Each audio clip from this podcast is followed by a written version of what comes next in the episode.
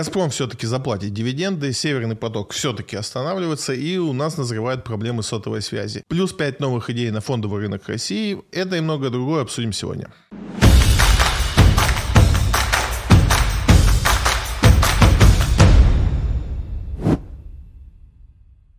Акции «Газпрома» взлетели в цене на новостях о дивидендах. Акции «Газпрома» за день, э, точнее за два дня взлетели порядка на 30%, на 30% на новостях о том, что «Газпром» все-таки выплатит дивиденды. Удивительные доходы показал «Газпром» за полугодие. Э, эта сумма больше. То есть «Газпром» за полгода заработал больше, чем за последние два года. Это, конечно, удивительно. При всем том, что «Газпром» сократил поставки э, достаточно значительные, даже сокращает э, добычу. Но вот э, такая конъюнктура, такие цены. И, собственно, на этих всех цифрах «Газпром» э, объявляет дивиденды. Конечно, радость бесконечная.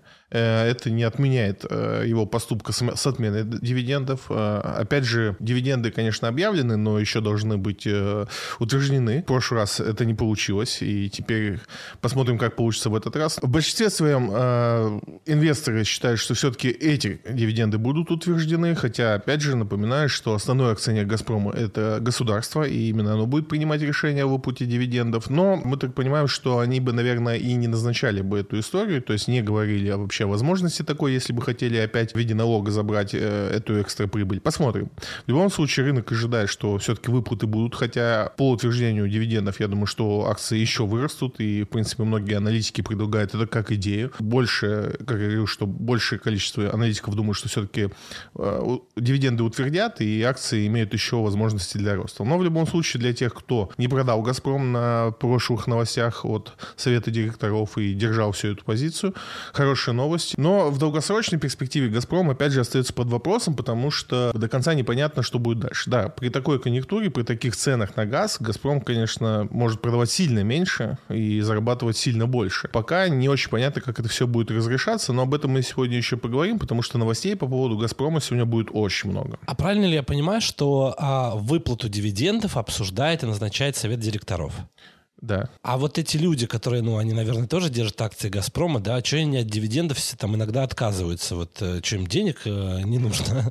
Ну, как правило, в, в любой компании есть какой-то так называемый мажоритарный акционер. То есть акционер, который... У которого больше процентов. Да, очень много процентов. Так. Который, в принципе, двигает повестку. И, в принципе, можно сказать, так оно будет или не так. Остальные акционеры за это голосуют, за это решение. И, в принципе, если акционера нету монополии на голосование, а в «Газпроме» она есть у государства, то есть неважно, как проголосуют другие акционеры, э, то, как проголосует государство, условно. Так ну, это самое важное. Ага. Да. Но бывает, допустим, у большого акционера там 30% акций, он э, предлагает вот такую повестку, да, там ее выносит, и э, ему надо, чтобы там 50 набрать, еще 20% акционеров угу. склонить на свою сторону а остальные уже там как проголосуют. Но с «Газпромом» это ну, государственная компания, поэтому тут, по сути, решает государство. Как Голосуйте бы. за дивиденды. Абсолютно верно.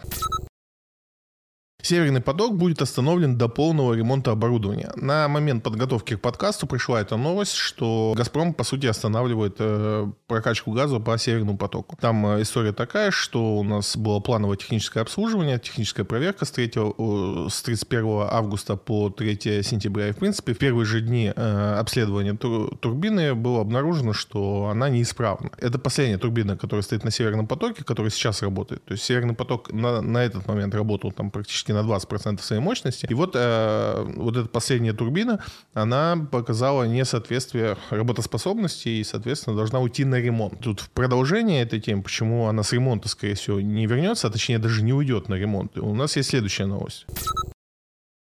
Миллер заявил о невозможности капремонта турбин Северного потока из-за санкций. Там ситуация такая, что клубок санкций, которые наворотили э, в спешке, и, и который, конечно же, не учитывал такой вопрос по турбинам, как капремонт турбины, он не позволяет сейчас э, адекватно провести, произвести ремонт. Э, ремонт и обслуживание. Дело в том, что турбины обслуживаются в э, Siemens, компания, да, которая, по сути, базируется в Германии, но сам завод, который обслуживает турбины, находится в Канаде. И вот эти кросс-санкции, которые там наложил Евросоюз, Германия, отдельно Канада, а, отдельно какие-то, в том числе контрсанкции от России, вот этот клубок сейчас не позволяет полноценно, да и вообще хоть как-то провести этот ремонт. И по сути, эта история выглядит следующим образом, что Россия и Евросоюз говорит следующее, типа, вы должны нам прокачивать газ. И вот э, то, что вы не можете отремонтировать турбины, ваша проблема, запускайте их в том виде, в котором как бы они есть. Россия говорит, что, извините, у нас договора, по которым э, мы, э, ну, собственно, работаем на Северном потоке. Северный поток не только российская труба, это там целый конгломерат компаний. И в рамках этого договора э, есть определенный регламент, по которому мы обслуживаем э, эту трубу и агрегаты вокруг нее. И, соответственно, э, мы в рамках вот этих санкций и контрсанкций сегодня не можем обслужить турбину должным образом. И, соответственно, ну, либо мы получим а, огромные штрафы за то, что мы поставили там а, необслуженную турбину, либо мы просто ее откажемся ну, ставить, что логично. Соответственно, Siemens пытается решить эту проблему и говорят, что, ну, как бы мы, мы готовы обслуживать это все, но вот есть Канада, которая наводила там определенных санкций. В общем, это огромный клубок проблем, который не решается в данный момент и не имеет возможности решиться. То есть то, что там Шольц фотокался с нашей турбиной и говорил, что она готова и классная, она, возможно, и готова к работе, и правда отремонтировано, но по документам это не так. И по документам мы не имеем права сейчас, по тем же документам, которые у нас в Германии заключены, мы не имеем права ставить эту турбину в работу. И потом, в случае чего что-то с ней произойдет, мы, конечно же, первые, кто будем за это отвечать. Естественно, нас этот вопрос не устраивает. В итоге э, Северный поток останавливается. Возможно, на момент того, когда вы смотрите э, этот подкаст, уже что-то там, э, появились какие-то новости, что-то решилось. Но вот на сегодняшнюю минуту ничего не понятно, как это будет. Если мы Северный поток останавливаем, то конечно, все разговоры, которые мы, мы вели там последние пять выпусков о том, что в Европе назревают огромные проблемы с газом, а, они начинают э, реализовываться, и, по сути, решения по этому вопросу нету. Даже сейчас быстрый ввод в эксплуатацию Северного потока, это все равно там 2-3 месяца э, придется на это потратить. Э, запустить газовый поток 2, ну, соответственно, не представляется возможным из-за политических событий, которые вокруг всего этого происходят. В общем, вот такая чехарда, что к чему это все приведет, какие завтра будут цены на газ, страшно представить, представить, но посмотрим, посмотрим, что будет дальше. А это чехарда искусственно созданная? Ну, нам вот именно сейчас там условно понадобилось ремонтировать эту турбину, именно сейчас она там вышла условно из строя, не помню, нет, как это Нет, это плановый ремонт. Это плановый ремонт. Да. То есть просто вот в этом году, в этом определенном месяце да. должен быть состояться ремонт. Просто... Это не, не ремонт, там, а, там техническое обслуживание, то есть это время, когда проверяют все агрегаты на то, что они работоспособны. Если бы не было всего этого, как бы было, да, то есть там турбин много. И если бы сейчас на этой турбине нашли поломку, поломку, то остальные бы турбины э, занимались бы своей работой, и никто бы даже не заметил, что, что есть какие-то проблемы. Эта угу. турбина бы ушла на ремонт, вернулась бы через месяцок, и, в принципе, для потребителя никакой бы проблемы не было. Но у нас уже остальные турбины с ремонта не вернулись, а, это были тоже плановые ремонты, капитальное обслуживание, точнее. Ну, это не ремонт, а капитальное обслуживание. И это была последняя турбина. И вот э, там техники «Газпрома» говорят, что, ну, к сожалению, из нее течет масло, ее надо обслуживать. То есть я правильно понимаю, что существует условно некая мозаика, вот там условно там а, один кубик вытащил, как бы, да, все идет, работает, да, вытащил три кубика, тоже все работает. А если вытащить все кубы и оставить один, то все рухнет. Вот, да, э... да, плюс-минус так и происходит. Да, понятно. Китай активно перепродает российский газ в Европу. Тут у нас и европейские новости радуют тем, что газовые хранилища в Европе заполнены там на какие-то положительные, ну, позитивные цифры для них. Во-первых, э, для тех, кто не сильно глубоко нырял в этот вопрос, объясню, что наполнение газовых хранилищ это важная штука, но она ничего не решает. По большому счету, газовые хранилища это не, ну, не место, которое спасает, там накапливается газа достаточно, чтобы пережить там какой-то период. Газовые хранилища, они нужны для того, чтобы вот как раз в момент моменты там ремонта турбин или каких-то резкого скачка спроса и всего остального сбалансировать потребление газа, которое, в принципе, нельзя резко нарастить. То есть нельзя там а, быстро увеличить поставки газа. И вот газовые хранилища для этого и нужны. Э, и, по сути, их наполнение важно в этот момент. То есть мы не знаем, какая будет зима. Да, у нас есть прогноз, но это прогноз. Он так и называется, потому что мы не знаем, как будет точно. И мы прогнозируем, там, что зима будет там, со средней температурой минус там, 15. А в итоге она получается минус 18. Вот эти 3 градуса разницы позиции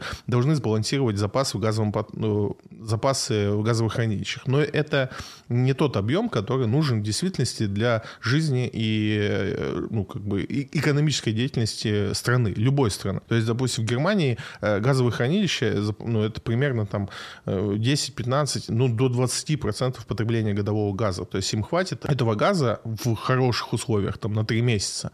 Ну, а потом как бы все. Тем более мы сейчас, опять же, если говорим, что по газовому потоку поставок больше нету, это огромный объем, да, СПГ будут поставлять, то газовых хранилищ, хоть как они будут заполнены, хоть на 100%, их не хватит для того, чтобы вести нормальную экономическую деятельность. Опять же, разговор не идет о том, что ну, кто-то там замерзнет. При этом мы видим, что как заполняются эти газовые хранилища. По факту, э, тот газ, который сейчас приходит в Европу, это газ из Китая, который был куплен в России. Из-за того, что в Китае сейчас некая остановка в экономике, то есть у них все эти вопросы с пандемиями еще не решились, они очень нервно реагируют на любое проявление там, новой заболеваемости. Экономика стоит э, на такой на значительно жирной паузе, и ну, столько энергоносителей, сколько Китай обычно выкупает, их не нужно.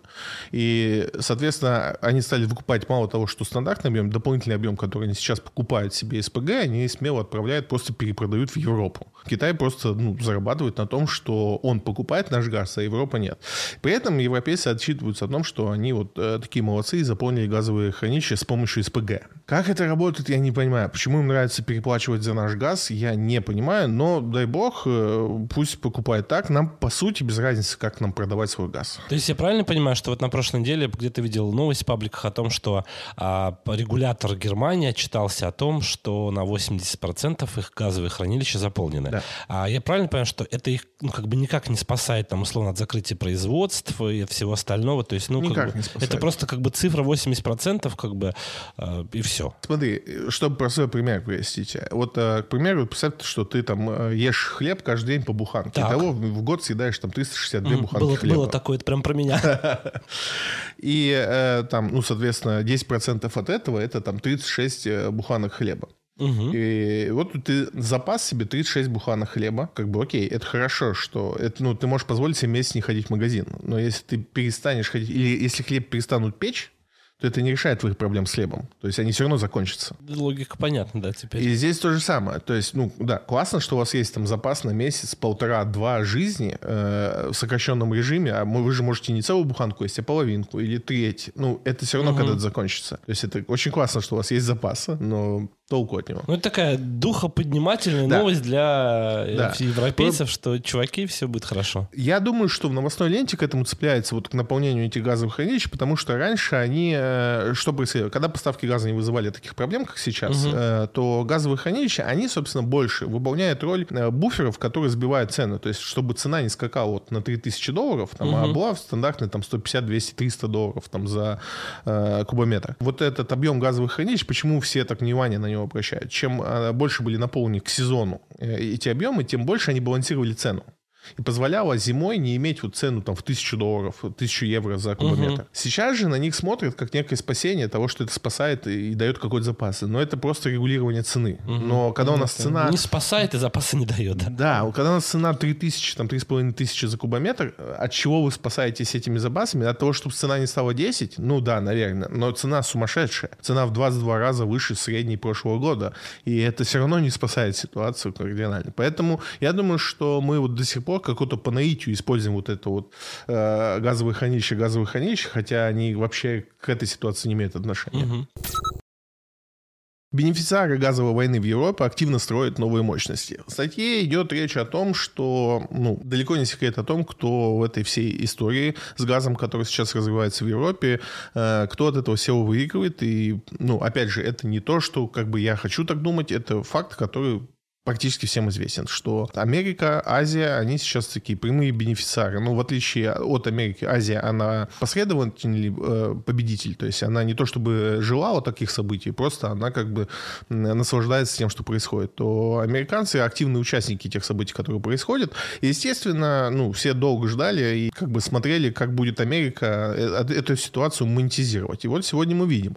То есть ситуация такая, что на территории Америки сейчас строятся три завода СПГ, достаточно большие больших, которые по объему, в принципе, наполовину закрывают э, тот объем э, газа, который поставлял «Газпром» в Европу. То есть, в принципе, половину объема они уже в следующем году смогут закрывать э, поставками СПГ. Плюс с такой конъюнктурой цен, то есть с такими ценами, как сейчас, э, затраты на постройку этих заводов по расчетам экономистов отобьются за год, что невидимо для газовой отрасли. Обычно газовые контракты заключаются там на 30 лет именно потому, что отбивать затраты на производство, там, разработку, производство заводов, портов это все очень дорого, и поэтому заключаются там 30-летние контракты, чтобы точно иметь экономически положительный результат. То сейчас с теми ценами, которые мы имеем, да, то есть постройка завода отбивает себя за год. То есть бизнес, который за год себя окупает. Даже на уровне бытовом очень сложно такое представить, а это газовый завод. И при этом в сообществе активно обсуждается вопрос постройки еще пяти заводов, да, вот в этой же конъюнктуре, то есть чтобы закрыть весь э, тот объем, который «Газпром» поставлял в Европу. То есть очевидно, что американцы готовились к этому э, сюжету и, в принципе, готовы к этому сюжету. Поэтому, потому что в следующем году они будут готовы там, до половины поставок газа закрыть э, через СПГ. Ну, вот, по крайней мере, такие планы они озвучивают. А для нас это плохо? Ну, конечно, плохо, потому что мы ну, теряем определенный спрос на газ. То Но есть... мы же можем как-то переориентироваться условно в Китае там, или еще куда-то. Мы и переориентируемся сейчас в Китай. Вопрос в том, насколько эффективно это получится. То, что наш газ в итоге купит, это, ну, понятно, хороший газ, дешевый, всем нужен, и вот это все. Вопрос в том, что как быстро мы это перестроим и в каких объемах, какая цена на газ будет. То есть вопросов больше, чем ответов. Но, естественно, потеря рынка сбыта — это всегда плохо. Вопрос, что у нас-то выбора нет. То есть мы не можем себя сейчас в этой ситуации как-то, ну, что-то сделать и поменять что-то. То есть мы не выбирали такую позицию там Евросоюза к нам. Это, опять же, ну, то, что происходит сейчас, это не какое-то событие, которое там в феврале произошли. Это планомерная работа там последних 10 лет, которая ведет против нас э, там, американские политики, да. Они всячески э, отодвигали наш газ от Европы. Соответственно, вот сейчас это вылезло, ну, то есть решение их проблемы, оно вот, вот так развернулось. Но, опять же, просто мы почему-то на это закрывали глаза и не видели, что это планомерная работа, а не какие-то вот разовые акции.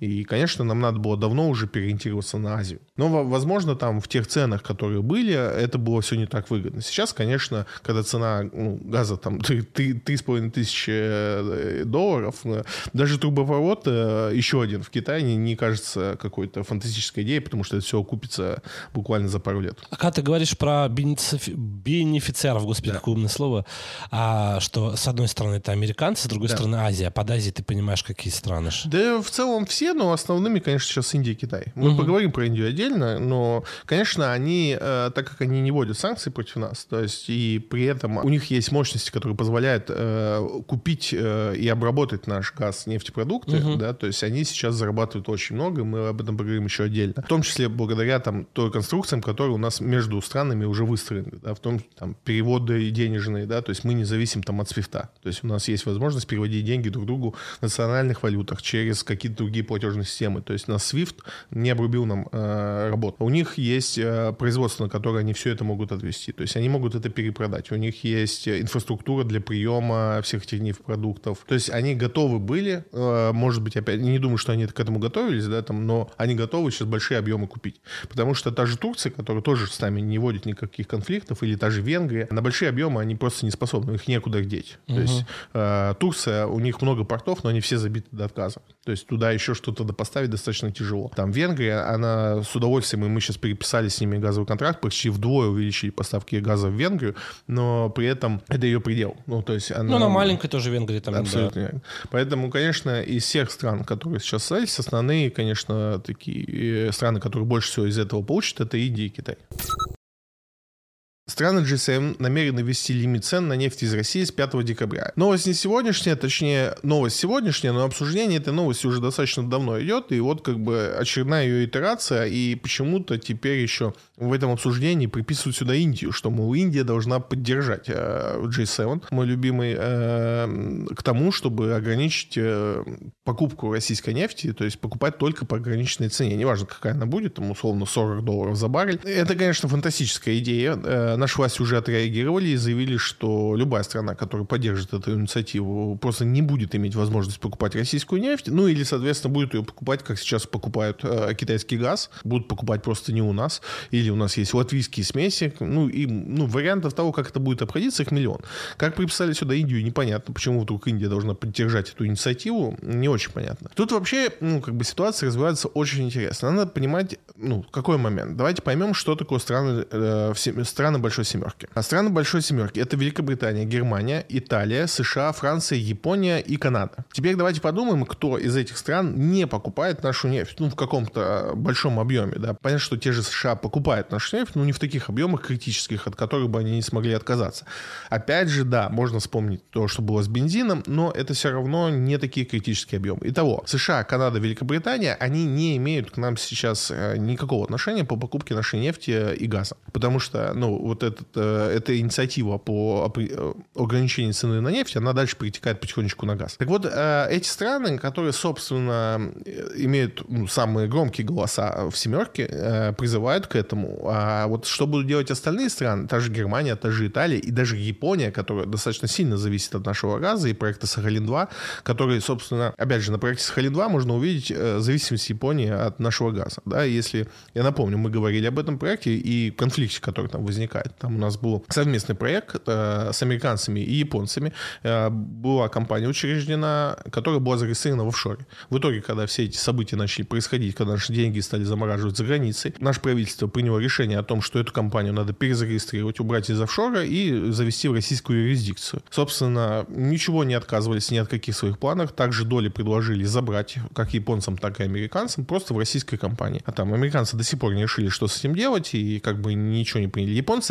попервой сказали, что нет, нам этого ничего не надо. Тут надо понимать, что на, старте этого, этого проекта соглашение, по которому он работает, оно заключается в том, что половина газа, больше половины газа, сразу уходит в Японию, то есть остальное идет в рынок. И Япония, когда этот конфликт начал назревать, в принципе, поначалу сказала, что они не будут принимать больше участие в этом проекте, и так громко об этом заявили. А сейчас по-тихому быстренько все вернулись, зашли в российское предприятие, и как-то они об этом, конечно, не любят говорить, но ситуация такая, что Япония, да, они там возвращают свои атомные электростанции, которые после Фукусимы они там замораживали, и сейчас потихонечку расконсервируют их эти мощности. Но в любом случае они достаточно сильно зависят от нашего газа. Что будет делать Италия, если эти санкции реальные будут? Там, а, ну, опять же, неважно, по нефти или по газу. Что будет делать Италия, что будет делать Германия? Ну, сейчас вопрос, конечно, открытый, но, опять же, а, если мы понимаем, что со всех этих конфликтов больше всего заработает Америка, а последователь это будет Канада, а Великобританию, я так понимаю, вообще никто не спрашивает, то понятно, какое будет решение семерки. Как это реализуется, посмотрим. Как они туда приписали Индию, до сих пор непонятно, почему Индия тоже к ним присоединится.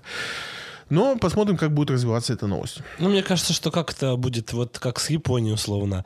А на словах они будут говорить, что да, мы присоединяемся и так далее, а как-то из-под полы качать, покупать и так далее, и куда-то входить. Но я не думаю, что Индия на это пойдет. Ну, во-первых, у Индии нет обязательств к семерке. То есть семерка, ну, хоть какое-то, когда внутри семерки, ну, ты там Италия, и тебя взяли клуб для мальчиков, по сути, да, там, и ты такой в клубе для мальчиков, и ты такой, даже если скажешь, ну, а может, не надо, тебе там, ну, как бы по рукам дадут разочек, и ты, ну, раз в клубе все решили, я тоже так буду делать. Индия это как причем? Индия это такая страна, которая, ну, вообще никогда не играла в эти ни с кем. Ну, то есть они не то, что это там любят Россию, им они себя любят. То есть им вообще плевать на вот эти вот все мировые угу. какие-то подковерные игры. У них своих подковерных игр столько, что им достаточно. Как они туда приписали, но в релизе они ее приписали и сказали, что Индия тоже как бы с нами пойдет. Индия пока никак не отреагировала, но сегодняшняя, возможно, они какой-то пресс-релиз выдвинут. Ну, посмотрим. Обычно она говорит, что извините, вы как-то случайно нас, нас туда вписали. Рост ВВП Индии во втором квартале ускорился до 13%. Индия одна, наверное, из немногих стран сегодня в мире, у кого растет ВВП. И эм, казалось бы, почему? Да, отчасти это, конечно, вопрос низкой базы. То есть прошлый год у Индии был очень плох, и сейчас экономика Индии э, восстанавливается. Но вторая часть, э, о которой не любят говорить, особенно в России, особенно либеральные журналисты, это то, что Индия сейчас в массовом объеме скупает наши энергоресурсы. Индия не будет первая страна, которая на покупке э, наших энергоресурсов, дешевых, а тем более там сейчас идет с какими-то скидками, дисконтами и и так далее. Да, там Индия не будет первая страна в истории, которая очень сильно улучшит свою экономику в ситуации, когда против России введены санкции, а, а те, кто не вводят против России санкции, покупают дешевые энерго, энергоресурсы, очень сильно на этом богатеют. Если другие страны обычно пытаются скрыть э, так, такую ситуацию, Индия нисколько не стесняется того, что происходит, э, показывает, э, собственно, рост своего ВВП, нисколько не смещает э, своих интересов э, в энергоресурсах России, России, уже много раз там э, подтверждала желание еще больше покупать. Причем это доходит уже до смешного, что они выкупают все объемы, которые там возможны. То есть Роснефть в какой-то момент объявила, что у них просто нету больше э, нефти для долгосрочных контрактов, потому что Индия выкупила все. Индия переходит с нами на торговлю в национальных валютах. Мы э, принимаем платежные системы друг, друг друга. Да, это, ну, на, на секунду, Индия а, крупнейшая страна в мире по населению. Да? То есть если наша платежная система МИР, которая уже в нескольких странах достаточно активно принимается, ну, в той же Турции она уже повсеместно, ряд других стран рассматривают все возможности подключения. Я думаю, что до конца года мы услышим что-то от китайских властей о возможности работать с, ком- с, с карточками МИР. Если сейчас Индия тоже подключит все это дело, то, в принципе, у нас э, получается такая платежная система, ну, хотя бы у, уровнем Union Pay. Понятно, что это еще там не Visa, не MasterCard, но все равно это уже не локальная платежная система, какой, допустим, у нас в России есть там золотая корона.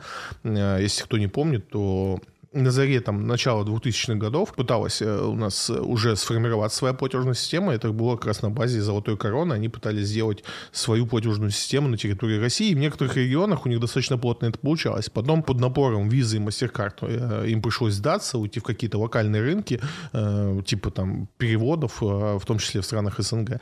То сейчас платежная система МИР может выйти вот на такой новый для себя уровень. Мы видим повторение истории, когда те страны, которые покупают дешевые энергоресурсы, неважно где, это, ну, конкретно в этой новости мы говорим о России, но, в принципе, если вы имеете источник дешевых энергоресурсов, неважно, кто вам их продает и почему он вам продает их дешево, но у вас появляются огромные шансы для роста экономики вашей страны. Индия это сейчас демонстрирует.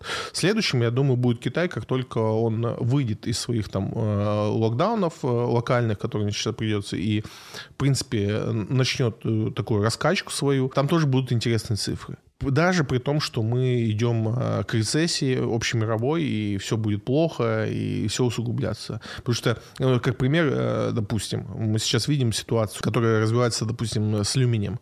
Э, производство алюминия по всему миру падает, но э, при этом, э, как бы по идее, должно ну, сокращаться производство, оно достаточно ну, экстремально сокращается, потому что завод закрывается из-за очень дорогого электричества, закрывается каждый день. Но если не закрывается, то сокращается производство. При этом цена на алюминий тоже падает, хотя, казалось, должно быть ровно наоборот. Но так как э, общемировая рецессия никуда не девается, спрос на алюминий тоже низкий, из-за этого ну, цена на алюминий падает. Хотя, конечно, там акции алюминиевых компаний все еще растут. Того же Русала себя чувствуют очень хорошо. Так или иначе, даже общемировая рецессия, я думаю, что может не отобразиться отразится на экономике в Индии, потому что, опять же, они на низкой базе, то есть у них экономика и так страдала от э, всех пандемий, и прошлый год они очень плохо себя показали. Я думаю, что в этом году еще с дешевыми энергоносителями Индия покажет удивительные результаты. Nokia полностью прекратит деятельность в России. Тут интересные события развиваются. Компания Nokia и компания Ericsson, ну, такие привет-бренды из начала 2000-х, э, казалось бы, они все уже умерли, но нет. Nokia и Ericsson э, достаточно крупные компании по всему миру, которые занимаются сотовой связью. То есть сотовые телефоны они свои потеряли. Nokia когда был крупнейшим производителем сотовых телефонов, и до появления iPhone занимала лидирующие позиции очень долго, никто их не мог победить. Ericsson тоже были сотовые телефоны, они даже потом объединялись с компанией Sony, и их судьба была не такая интересная, как у Nokia, но тоже были взлеты и падения. Ericsson вообще одна из первых компаний, которая после Motorola производила сотовые телефоны. Так вот, э, Nokia и Ericsson, они на самом деле оставались э, достаточно крупными компаниями, которые занимаются сотовой связью. То есть э, вот эти все сотовые вышки и вся периферия по сотовой связи, это вот эти две компании в основном и занимаются. У них есть конкуренты, это китайские Huawei и ZTE, и, собственно, на этом глобально рынок сотовой связи, он заканчивается. В один и тот же день и компания Nokia, и компания Ericsson объявляют о том, что они выходят полностью из России. Это значит, что в России появляются определенные сложности с развитием сотовой связи. Тут надо понимать, что да, есть китайские производители, и да, мы с ними достаточно плотно работаем, но китайские производители это Huawei и ZTE. Huawei достаточно сильно ограничила поставки в России э, тут ну, сложно понять по каким причинам, потому что Huawei, в принципе, находится под санкциями американцев. Да, они их чуть ослабили, но все еще Huawei э, сильно страдает от американских санкций. И, в принципе, ничего не ограничивает поставки в России. Компания ZTE, в принципе, небольшой игрок на этом рынке, но так или иначе есть, и России, с Россией пока работает. Что по сотовым операторам? У них есть запасы на 1-2 года, плюс у нас есть собственные разработки, которые, в принципе, в 2021 году были представлены сотовым операторам, и было предложено их затестировать, но, естественно, наши сотовые операторы сказали, фу-фу-фу, это нам не подходит. Но ситуация меняется, и, соответственно, теперь надо будет, наверное, смотреть на российские разработки. Основные разработки у Ростеха, но, в принципе, у нас есть около пяти компаний, которые занимаются разработкой базовой станции сотовой связи. Да, они не такие классные, как у Nokia, они не такие классные, как у Huawei, они более энергозатратные, они, наверное, имеют меньшую пропускную способность, но, в принципе, складывается интересная структура. Тут э, еще важно понять момент, что у нас э, рынок сотовых операторов, он строился следующим образом. У каждого сотового оператора изначально были собственные э, базовые станции, то есть свои со- собственные сотовые вышки, которые они строили. Где-то в, к 2008-2010 году э, сотовые операторы поняли, что такой подход э, к построению вышек очень затратный и сам себе не оправдывает, и они стали коллаборироваться. То есть появлялась такая структура, как там одна базовая станция, то есть одна сотовая вышка, на ней висело несколько антенн разных операторов. Потом операторы стали друг друга арендовать сотовые вышки, и так далее. То есть такие коллаборации, они привели к тому, что последние 2-3 года идет разговор о том, чтобы вообще продать собственные, вы, ну, собственные вышки, продать, э, сделать из этого какого-то отдельную компанию, которая не будет принадлежать операторам, которая будет заниматься именно развитием сотовой, ну, со, сотовой структуры, сотовых вышек, э, базовых станций, вот этого всего. А мобильные операторы будут просто арендовать это. И, в принципе, Билайн уже э, продал большую часть своих вышек МТС, сейчас выставил на продажу, Мегафон продает свои вышки. И вот э, сейчас новая ситуация ситуация, которая происходит, это того, что нету оборудования. И вопрос, как бы, как эта ситуация будет развиваться, пока непонятно. Те разговоры э, либералов, которые говорят, что нам как бы конец и, и больше не будет у нас сотовой связи, ну, я их не поддерживаю. Наверное, у нас больше не будет дешевой сотовой связи. У нас одна из самых дешевых сотовых связей в мире. Наверное, такой дешевой сотовой связи у нас больше не будет. Э, по крайней мере, в ближайшей перспективе, пока мы не научимся делать какие-то конкурентоспособные сотовые станции. И, но, с другой стороны, у нас открывается новый рынок, который, в принципе, вполне себе может работать э, не только на наших территориях, но и на других странах СНГ, у которых, в принципе, нет таких проблем, то есть оттуда ни Nokia, ни Ericsson не уходят. Но, опять же, мы всегда сможем предложить лучшую цену, потому что сейчас производство в Европе, как мы уже много раз об этом говорили, будет ой, как недешево, и, соответственно, цена на все эти вышки будет э, гипервысокая. Но, опять же, тут надо дождаться вопрос, как поведут себя в этой ситуации китайцы. То есть, в принципе, э, я думаю, что для компании Huawei и ZTE вместе никакой проблемы закрыть этот вопрос на территории России вообще не стоит. То есть там и мощности позволяют, да и все, они, в принципе, одни из лидеров по производству. То есть Huawei сильно обгоняет конкурентов, ту же Nokia, и там остальные, там даже Cisco в нескольких разработках они сильно обгоняют, особенно то, что касается там сетей э, 5G. Смотрим, как будет развиваться ситуация. Опять же, скорее всего, сотовая связь подорожает в ближайшие пару лет, но не думаю, что это станет глобальной проблемой. Сейчас хэштег э, «слушаю и плачу». Ты так столько туч вокруг этой новости накинул. Я сейчас попробую, как это Алла Пугачева, развести их руками. Давай. У меня такой вопрос. А, ну, как бы, параллельный импорт, ну, самолеты же мы тоже когда-то не производили, ничего с ними не делали, покупали у заграничных партнеров, а теперь ну, да. у нас есть тоже неплохие, опять же, по твоим словам. Да. Вот, может быть, мы научимся как-то делать что-то. Смотри, мы как оптимисты, патриоты и все, что, все остальное можем говорить о том, что да, мы можем и свои сотовые вышки сделать, что уж нам там. И у нас есть для этого плацдарм. То есть у нас есть пять компаний, которые сегодня уже имеют разработку. Не то, что они там вот только-только начинают, а у них уже есть прям э, образцы для тестирования. Угу, то есть они их прям так. готовы в сотовые сети уже сегодня вставлять. Да, неплохие, корявые и все остальное. Но, э, зная, как у нас в стране все происходит, э, я думаю, что если сейчас Huawei скажет, чуваки, мы вам все привезем, у нас забьют на производство собственно, как всегда, как мы это всегда делали, что мне не нравится. Но мы так себя ведем. То есть, если нам есть где заменить, мы сами ничего не разрабатываем.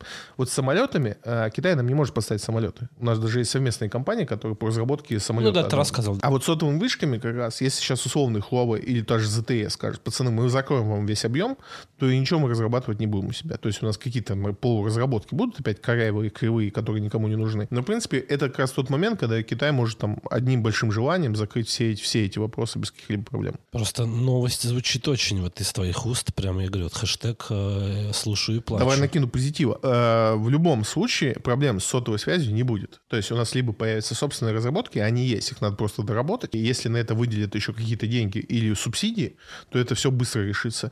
Технология не супер, ну, э, не супер эксклюзивная, да. И опять же, если мы пойдем в направлении, э, в том, же, в том числе китайцев, когда мы пойдем э, в отказ на территории России от патентов и будем просто игнорировать, э, да, то, что там, условно, какая-нибудь компания Cisco разработала, не дает никому возможности этим пользоваться. Мы будем просто фрок технологию и брать себе и забивать на это то мы очень быстро вопрос решим. Ну, то есть я не вижу... Ну, то есть решения этой проблемы очень много, очень много. И они все реальные не выдуманные, да, там не может быть мы, а, они вполне реальные, опять же, я говорю, но я уверен, что это хорошая возможность для того, чтобы создать собственное производство сотовых высших базовых станций, да, там прекрасная возможность, но я думаю, что, скорее всего, китайцы придут и все нам дадут. Ну все, и не надо тут накидывать на вентилятор и делать грусть не накидываю на вентилятор. Тут, опять же, это всегда, опять же, разговор в формате э, фондового рынка, да, то есть если вы владелец э, там того же МТС, вам есть о чем подумать, потому что там Вион, который, собственно, Билайн у нас угу. э, торговая марка, они, в принципе, свои вышки так или иначе, если еще не продали до конца, то продадут,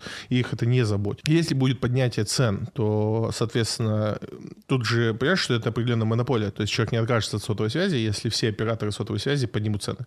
Ну, опять же, вот, ну, как бы поднимут понятно, что я там был в Америке, там люди платят по 100, по 150 да. долларов за мобильный телефон. Там я плачу там 750 рублей. Да. А ну, то есть вот повышение цены, оно какое будет? То есть, Это условно... 15%, 15-20%. Ну, то есть, типа, будет, стоило 750, будет стоить 900 или 1000, да? да? да. А не сразу, типа, до 15 нет, тысяч. Нет, конечно, это не, не, не в два раза. А, ну все, я утер слезы и больше не плачу. Хорошая новость. Обещанные Красноярску электробусы намерены закупить к концу 2023 года. Региональная новость, и мы очень редко, а точнее ни разу еще таких новостей не обсуждали, но объясню, почему я ее взял. Новость о том, что Красноярску одобрили покупку электробусов и, и уже на эти деньги, и эти деньги в регион уже пришли. Почему эту новость я взял? Потому что поставками электробусов у нас, по сути, занимается одна компания. Это компания Нефас, и она прекрасно торгуется у нас на фондовом рынке. Компания Нефас, если вы раньше о ней не знали, собственно, поставляет э, основной парк э, электробусов в Москву, и это была прекрасная идея последние два года. Мы прекрасно и много на ней зарабатывали, потому что, по сути, как бы когда Москва объявила о том, что она приходит на электробусы, объявила объемы, можно было легко посчитать, как это отразится на акциях Нефаз. И, в принципе, эту идею многие играли, инвесторы, и прекрасно играли. А это российская компания, правильно это я понимаю? российская компания. О, супер, молодцы. Так вот, э, ситуация такая, что мы, э, как инвесторы, мы очень долго ждали, когда этот опыт Москвы э, по электробусам, он будет распространяться на регионы. И с этим были большие проблемы, потому что ну, это дорого, и не очень было понятно, как регионы будут реализовывать этот проект у себя. А электробусы, они удобны не тем, ну, не только тем, что там это экологично и все остальное, хотя для крупных городов это очень важно, да, там уровень загазованности в городе, это сложно решаемый, э, сложно решаемая проблема э, при условии того, что у нас альтернатива автобусам э, это более дорогие вещи, это либо трамваи, либо ну, троллейбусы тоже подходят для этого, да, это то, что как раз в регионах очень, да не только в регионах, давайте откровенно, откровенно говорить, и в Москве тоже с этим большие проблемы, то есть в плане того, что это всегда дорогие инфраструктурные проекты, на них никто не хочет тратиться. Электробус автобусы в этом плане достаточно дешевый аналог автобуса, который при этом э, там полбеды экологичности просто ну, позволяет хорошо жить в городе, не иметь такой уровень, э, ну, уровень загазованности воздуха. Собственно, инвестиционный вопрос был только в том, что когда вот этот проект, который стартовал в Москве, он начнет перекладываться на регионы. Потому что в Москве он хорошо отработал, показал себя с лучшей стороны, то есть э, рентабельность по, по электробусам лучше, чем по автобусам. Это интереснее с точки зрения общественного транспорта. Но вопрос, что это по-прежнему дорого, и, и как это в регионах реализовать, непонятно. Вот мы видим ответ, и это очень интересная, любопытная новость для держателей Нефаза и для тех, кто хочет э, эту идею поиграть и посмотреть в эту сторону. То есть мы видим, как это может реализовываться, то есть э, в рамках экологических э, каких-то инициатив государство вполне себе финансирует такие проекты в регионах. Да, там, если мы говорим про Красноярск, это там всего 12 машин, 5 станций для зарядки, но там с этого можно стартовать. То есть, условно, когда у вас есть 5 станций для зарядки, вы уже можете обслуживать там 25 машин. Это значит, что там 12, условно, машин э, им э, оплатило государство из федеральных каких-то средств, а остальные машины они могут вполне себе докупить. И поддерживать этот парк значительно дешевле, чем э, парк обычных автобусов, потому что поставки электробуса, как правило, они поставляются э, в том числе с 20-летним обслуживанием, и это уже заложено в цене. Такая вот новость э, региональная, но очень значимая для нас, как для инвесторов, особенно если вы инвестируете в компанию Нефас. А электробусы — это такие Тесла-бусы в России? Не ездил в электробусах? Нет, э, я редко езжу, по-моему, я с тобой ездил несколько раз. Да. Ну, то есть, а это вот как Тесла тоже вот э, подъехал, э, зарядил, да? Да, ну них другого типа зарядка, она никуда не втыкается. У них на крыше стоят специальные приспособления, они больше в этом плане на троллейбус похожи. То есть они подъезжают такую штуку, там у них сверху такая ага. задвигается, и он стоит заряжается. Есть много решений по поводу этих зарядок. Если мы говорим по конкретно НИФАС, то он заряжается на конечных станциях. То есть автобус подъезжает, становится на зарядку. Есть и другие решения, в том числе у КАМАЗа, у газа. То есть, условно, как это может выглядеть, что он подъезжает на остановке, на остановке стоит зарядка, и вот пока вот там две минуты люди выходят, заходят, он угу. в этот момент заряжается и едет дальше. То есть там много решений. В Китае, допустим, сейчас они э, смотрят на такую историю, что они в асфальт закатывают, э, как вот у тебя телефон, знаешь, угу. на беспроводной зарядке. Да-да-да. Вот они закатывают такую линию под асфальт, и э, автобус едет, и все это время заряжается. Много решений того, как заряжать э, автобусы. Но то, что электробус это в любом случае будущий транспорт, ну, это уже как бы без шансов, он самый удобный э, в этом плане, и его очень легко сделать э, на автопилоте. Я прям сейчас должен сказать эту фразу, как тебе такое, Илон Маск. Слушай, а тут не с Илоном Маском, опять же, мы никак не пересекаемся. То есть у него нету проектов по общественному транспорту, хотя он делает грузовики. Слабак. Э, он делает грузовики, на самом деле, то, что делает наш КАМАЗ. И у нас есть даже вот эта вот линия до Питера, которую все никак не будут запустить. Я очень слежу, когда поедет первый эм, грузовик.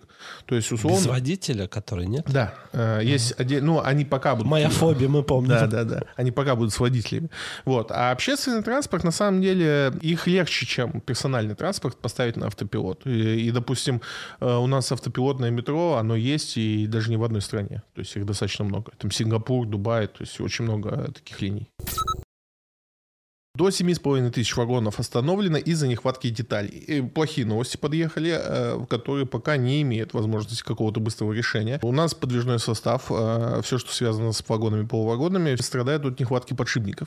Подшипники — это та отрасль э, производства, которую в России, к сожалению, не сохранили, хотя в Советском Союзе она была достаточно развитой. Наши подшипники считались одни из лучших в мире, но, к сожалению, мы ее не перенесли. То есть России не досталось это производство, и мы на него, естественно, забили, и никто его никогда не развивал. И сейчас у нас складывается ситуация, что из-за санкций, из-за отсутствия поставок подшипников у нас э, встает подвижной состав, который у нас напрямую коррелируется с поставками угля, с перевозками угля, потому что у нас весь уголь практически доставляется на железнодорожном транспорте. Собственно, путей решений пока на сегодня нету каких-то суперпростых. Э, быстро завод по подшипникам не поставить. Это нужны специалисты высокого уровня, и производство достаточно сложное, то есть это не штука, которая там можно за полгода-год сделать. Хотя, конечно, я видел и быстрее производство, которое открывается, и более сложное в России.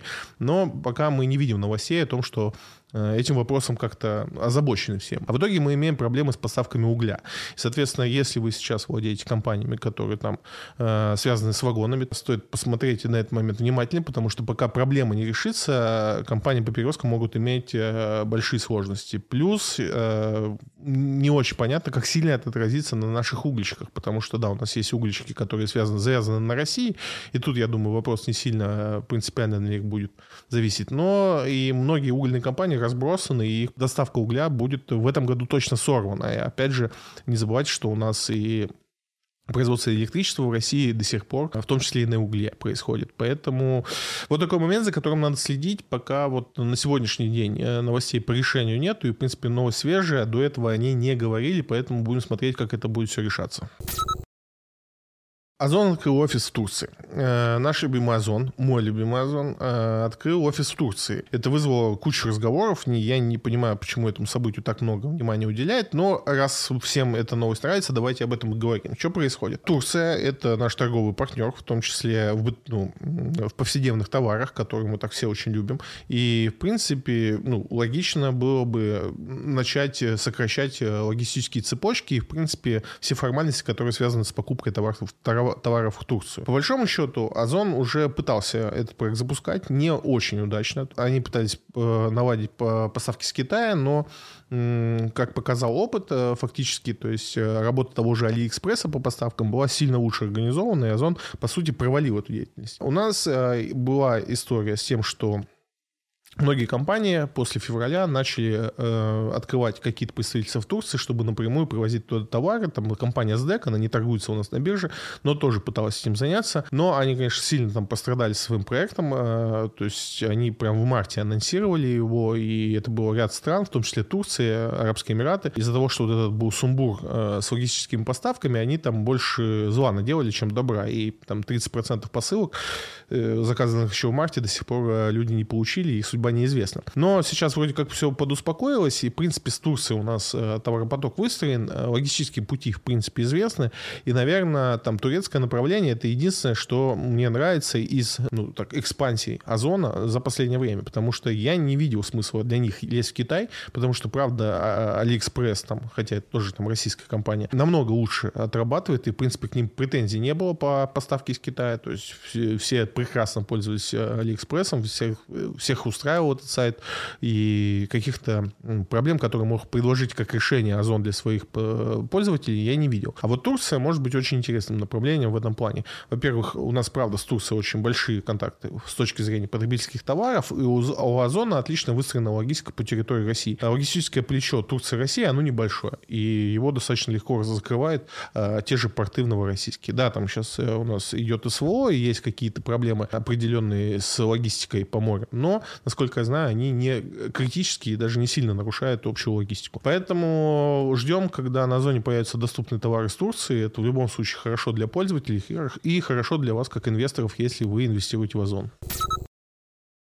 С 1 сентября этого года в школах ведут уроки финансовой грамотности. Прекрасная новость. А, мы знали, что это произойдет. Это не какое-то событие, о котором никто не знал. Закон принят э, сильно раньше, и мы, в принципе, даже знаем структуру того, как это будет в школах. То есть это не будут отдельные уроки, они будут встроены в, в текущие уроки математики или обществоведения, в зависимости от того, как в школах какие предметы идут. Но нам обещают их сделать предметными, то есть э, даже в релизе были представлены несколько э, кейсов, которые будут рассматриваться. В том числе, это может быть казаться банальным, но в действительности не все правильно умеют э, считать. Э, это правда. И мы, я в своем телеграм-канале публиковал задачу для шестого класса, которая будет в школе. И не то, чтобы никто неправильно не посчитал, но, в принципе, люди разошлись во мнениях, и мы там устроили целый спор о том, как правильно считать. Не все так просто, как казалось бы. И как оказались там первичные тесты, что там школьник в шестом-седьмом классе не может правильно подать данные э, по счетчику электроэнергии. То есть у него с этим возникают сложности, он не может правильно посчитать, сколько он должен э, заплатить э, за потраченное электричество, ориентируясь на показания счетчика. Это ужасно, и хорошо, что мы начали этому учить в школах, потому что часть знаний, которые преподают в школах, у меня лично вызывает спор.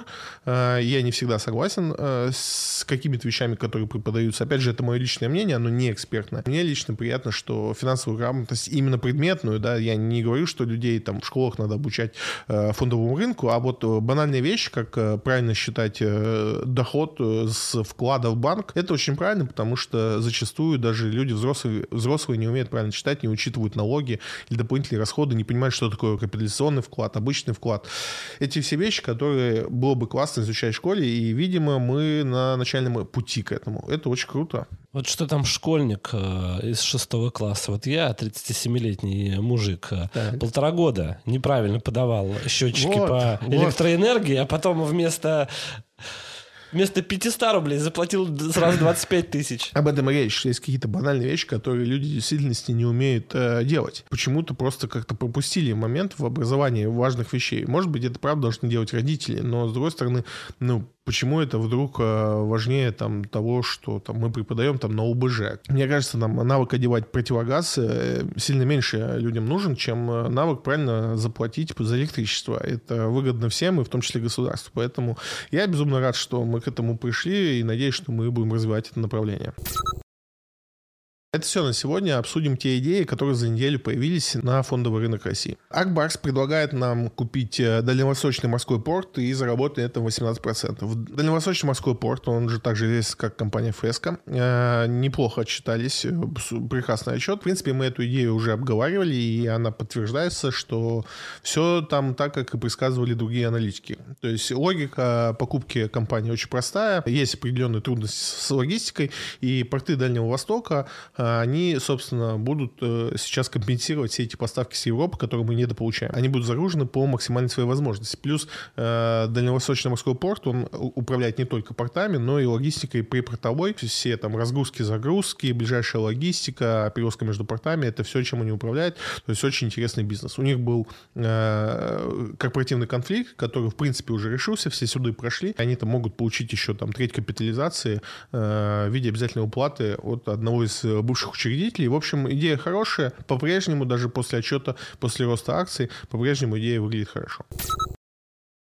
Сбер предлагает купить ЛСР и заработать на этом 20%. Ну, был у нас момент, когда все застройщики, а ЛСР это один из крупных застройщиков в России, был момент там у нас пару недель, когда все застройщики были в идеях, то есть никого не пропустили, и Талон, и, и ПИК, и ЛСР, э, все туда попали. К ЛСР, как всегда, больше всего проблем, э, хотя, да, там по отчету, ну, не самый лучший отчет, конечно, но неплохой в любом случае.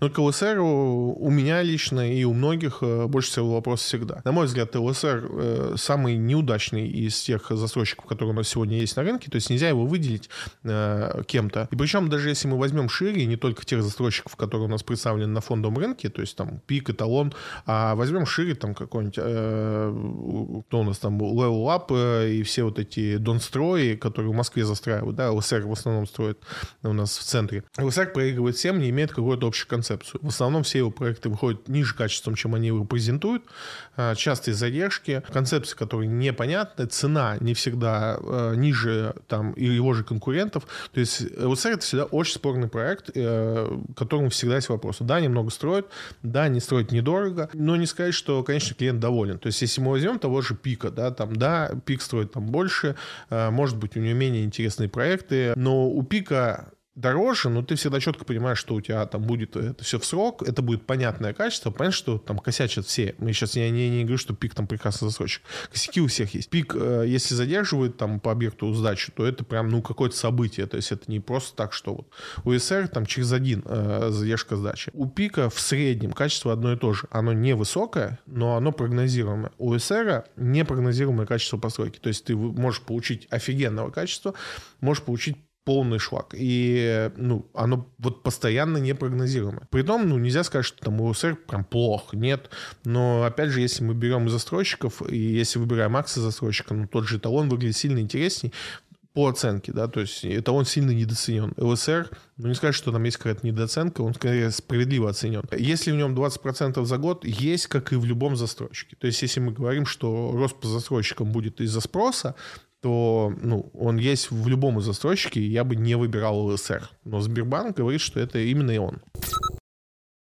Китфинанс предлагает заработать на «Газпроме» 18% за месяц, но это, собственно, идея под э, одобрение дивидендов. Как мы уже говорили, э, дивиденды рекомендованы, но еще не приняты, и, соответственно, на приятие э, «Газпром» может вырасти еще на 18%. Не думаю, что 18% на принятие дивидендов – это оправданное ожидание, потому что ну, сейчас дивиденды в районе 20% от цены акции, да, там, ну, я не думаю, что это уже там сильно Сильно много, да, это высокая цифра, но у нас сегодня там есть в облигациях 13% достаточно интересных эмитентов.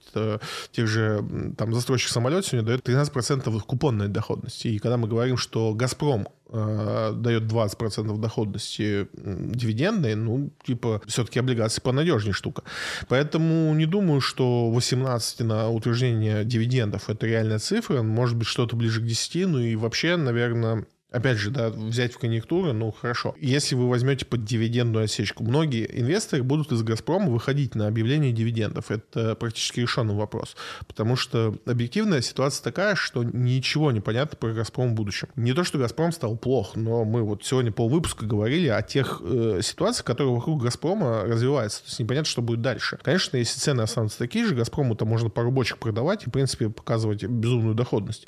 Но все меняется, и все может поменяться сто раз. Условно, те же американские заводы построят там не 3, а 33. Ну, возможно, ну, все возможно. И, условно говоря, цена уйдет с 3000 и вернется там к среднему 360 долларов за кубометр.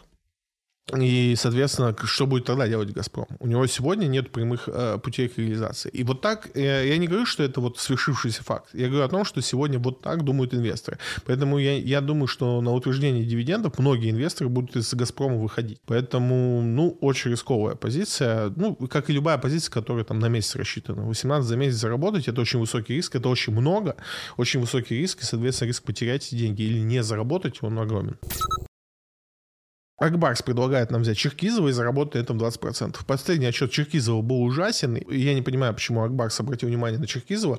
Э, и на него все подзабили, и, в принципе, мало кто вообще его рассматривает как интересную бумагу. У него есть определенный ряд проблем, хотя компания, ну, по сути, делает неплохой продукт, но испытывает э, ряд сложностей с его реализацией и, в принципе, своим позиционированием на рынке. Последние там несколько их рекламных кампаний были откровенно неудачные и не привели к какому результату. Поэтому, ну, мне сложно сложно найти такой рост для Черкизова, и, в принципе, Черкизова сейчас показывают э, ужасные показатели. Наверное, стоит еще подождать и посмотреть, каких ну, за что-то зацепиться, потому что пока в Черкизове не за что зацепиться, чтобы вот там найти 20% рост. Ну и последняя идея на сегодня – это полюс. Э, Сбер рекомендует взять полюс э, в идее о рецессии. Ну, мне нравится, как сформулирована идея. То есть, по сути, Сбер говорит о чем? Что если вы сторонник рецессии, затяжной рецессии мировой, то одним из лучших вариантов взять золото. А лучше, чем золото, это взять золотодобытчика с самой высокой маржинальностью по продукту, коим является, собственно, поле золота. И тут со Сбербанком сложно спорить. Идея описана правильно. То есть, если вы хотите захеджировать риски от рецессии общемировой, то поле золота – отличная идея ну, ни, ничего и не добавить. Вопрос, там, насколько вы ждете, что рецессия будет настолько затяжной, насколько она сильно от, отобразится на России, не будет ли новых у нас преград для торговли золотом, а у нас есть определенные запреты на покупку нашего золота по миру. Соответственно, ну, не все гладко в идее, но и ни в одной идее никогда не будет ничего гладко. Если мы будем 100% знать, где можно заработать 13% годовых, то это будут э, облигации, и то не всегда самые надежные. Ну и несколько вопросов, которые задавали, ответим на них. Что думаете о дивидендной стратегии? Дивидендная стратегия – это не совсем стратегия в общем понимании. То есть э, это не подход к инвестированию. Э, проблема дивидендной стратегии в том, что дивиденды – это не гарантированная штука. Многие, кто придерживается идеи того, чтобы покупать компании только те, которые платят дивиденды, всегда забывают о том, что дивиденды – это не гарантия. То есть компания не обязана их платить. Есть определенный регламент, по которому компания платит дивиденды. И там, условно говоря, если она прибыльная, она платит. Если она не прибыльная, она не платит. И у компании могут быть разные ситуации э, в течение там, долгого периода. И она может как платить, так и не платить. Есть такое понятие, как дивидендный аристократ, э, который в России редко используется, это больше относится к заграничным компаниям. Это компании, которые более 25 лет э, платят дивиденды, не снижая их выплаты, то есть каждый раз повышая эти выплаты на немного, но все-таки повышая, и не пропуская такие платежи. И вот эта стратегия, она, собственно, родилась на вот этих акциях, которые относятся к дивидендным аристократам. Компания, которая может сказать, что платят всегда дивиденды дивиденды. И опять же, надо не забывать, что всегда это очень, э, ну, каверзное понятие. Это не облигация, никто вам не обязан. И даже э, у дивидендных аристократов есть такая штука, когда, ну, есть такие ряд событий, когда компания платит дивиденды в долг. То есть ей не, у нее нет денег на то, чтобы заплатить дивиденды, но она берет кредит для того, чтобы выплатить э, дивиденды своим акционерам. Да, она, она надеется, что она потом их заработает, там, но чтобы не потерять этот статус дивидендного аристократа, они часто платят, ну, не часто, но платят в долг. И вот э, на основе этих компаний была ну, сформулирована такая идея, что можно покупать компании, которые платят дивиденды, и, соответственно, жить на дивиденды поток. То есть вы будете примерно предсказуемо, э, ожидаемо, точнее, получать определенную доходность. На американских акциях это порядка там, 3% годовых, а в российских акциях, то есть у нас есть что-то наподобие дивидендных аристократов, но просто у нас нет компаний, которые 25 лет на рынке, потому что рынку 25 лет нет еще. Эм, но тоже есть компании, которые там не пропускали свои платежи. Собственно, перекочевала эта идея к нам. Но, опять же, вот вы как раз э, находитесь сейчас в тех, в тех событиях, э, в том числе на российском рынке, а следующий год будет показательный для американского рынка, потому что там будет рецессия 100%, когда компания отказывается от выплат. И вы, соответственно, если живете и инвестируете по такой стратегии, можете попасть в неприятную ситуацию. Опять же, если для вас так проще, вам так понятнее, вам так интереснее, вы можете использовать любую стратегию, в том числе дивидендную. Нет в ней никакой проблемы. То есть она не хуже какой-либо другой. Просто надо чуть лучше понимать фондовый рынок и то, как этот механизм устроен, э, когда вы вот занимаетесь таким вот эксклюзивным подходом. Потому что выбор компании э, свой портфель только на основе того, что он платит дивиденды, то есть компания платит дивиденды, если она не платит, вы себе такую компанию не покупаете, это ограничения, которые вы сами себе искусственно создаете, и я глобально против таких ограничений. Я не понимаю, зачем они нужны. Как бы, опять же, в инвестициях очень важно спокойствие, очень важно понимание того, что делаете. Даже если вы там фундаментально не понимаете фондовый рынок, но сам процесс покупки дивидендных акций э, вам понятен, то есть этот механизм, почему бы не использовать его? То есть э, это лучше, чем не инвестировать точно. Стоит ли сейчас получать статус квалифицированного инвестора? Ответ, э, что сейчас, что год назад, что через год, он будет примерно следующий.